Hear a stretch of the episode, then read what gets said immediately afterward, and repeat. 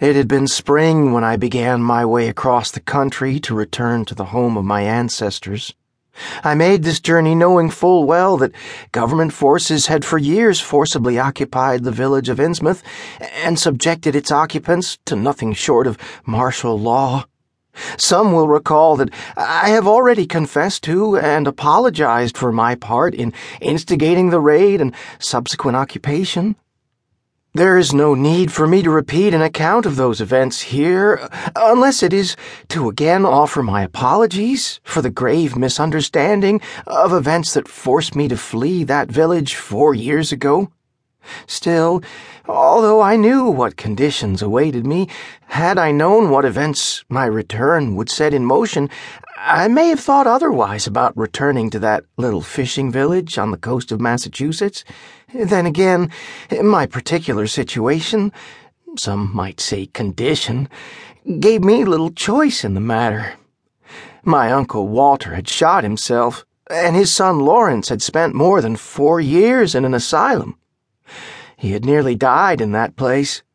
The other patients, already unstable, had been driven over the edge by Lawrence's degenerating condition and decided to do something about it after a careless orderly had left the door to his private room unlocked. I used the incident to remove Lawrence from the home on the pretext of placing him into a more responsible facility. His own family, ashamed of what he had become, never questioned my actions or even inquired on the location of the new hospital. They merely threw money at the problem, assured that I would take care of it. Combining their funds with mine, I planned for Lawrence and me to head east together by private car. That the purchase of that conveyance would nearly exhaust what was left of my funds mattered little. After we reached the coast, we wouldn't need money. Lawrence never gave me the chance. One day while I was out, he took most of the money and what supplies we had and left. He left me a note apologizing.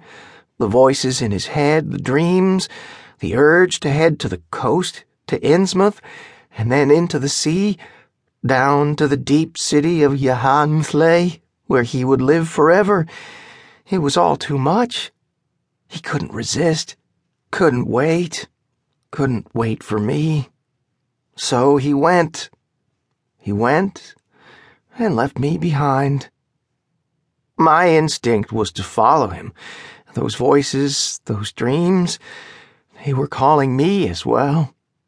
I longed to go into the sea and dive down to that phosphorescent metropolis where leprous corals and grotesque invertebrates clung to terraced palaces. My grandmother was there, as was the thing that was her grandmother, Pth'thya-l'yi, who had lived in Y'ha-nthlei for 80,000 years. It was she who called to us, Lawrence and I, in our dreams, beckoned us to return to Innsmouth and then beyond.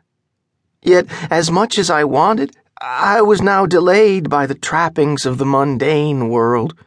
I had to replenish my funds and map my way out east. A car was now out of the question.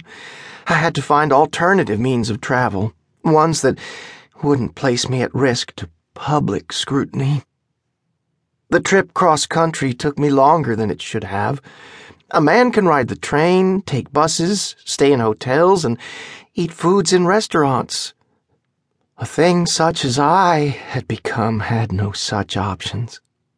I still rode the train, but not in the passenger car, but rather in with the baggage, sometimes with cattle. I still ate food prepared by restaurants, but more often than not I stole it from unlocked back doors or out of bins. I traveled light, only what I could carry on my back and in my pockets. A few changes of clothes were the bulk of what I carried. Everything else I left behind, with the life I no longer had any use for. The only thing that mattered was moving east, back to Massachusetts, back to Essex County, back to Innsmouth, where I hoped I would be welcomed back and conveyed into the sea and beyond.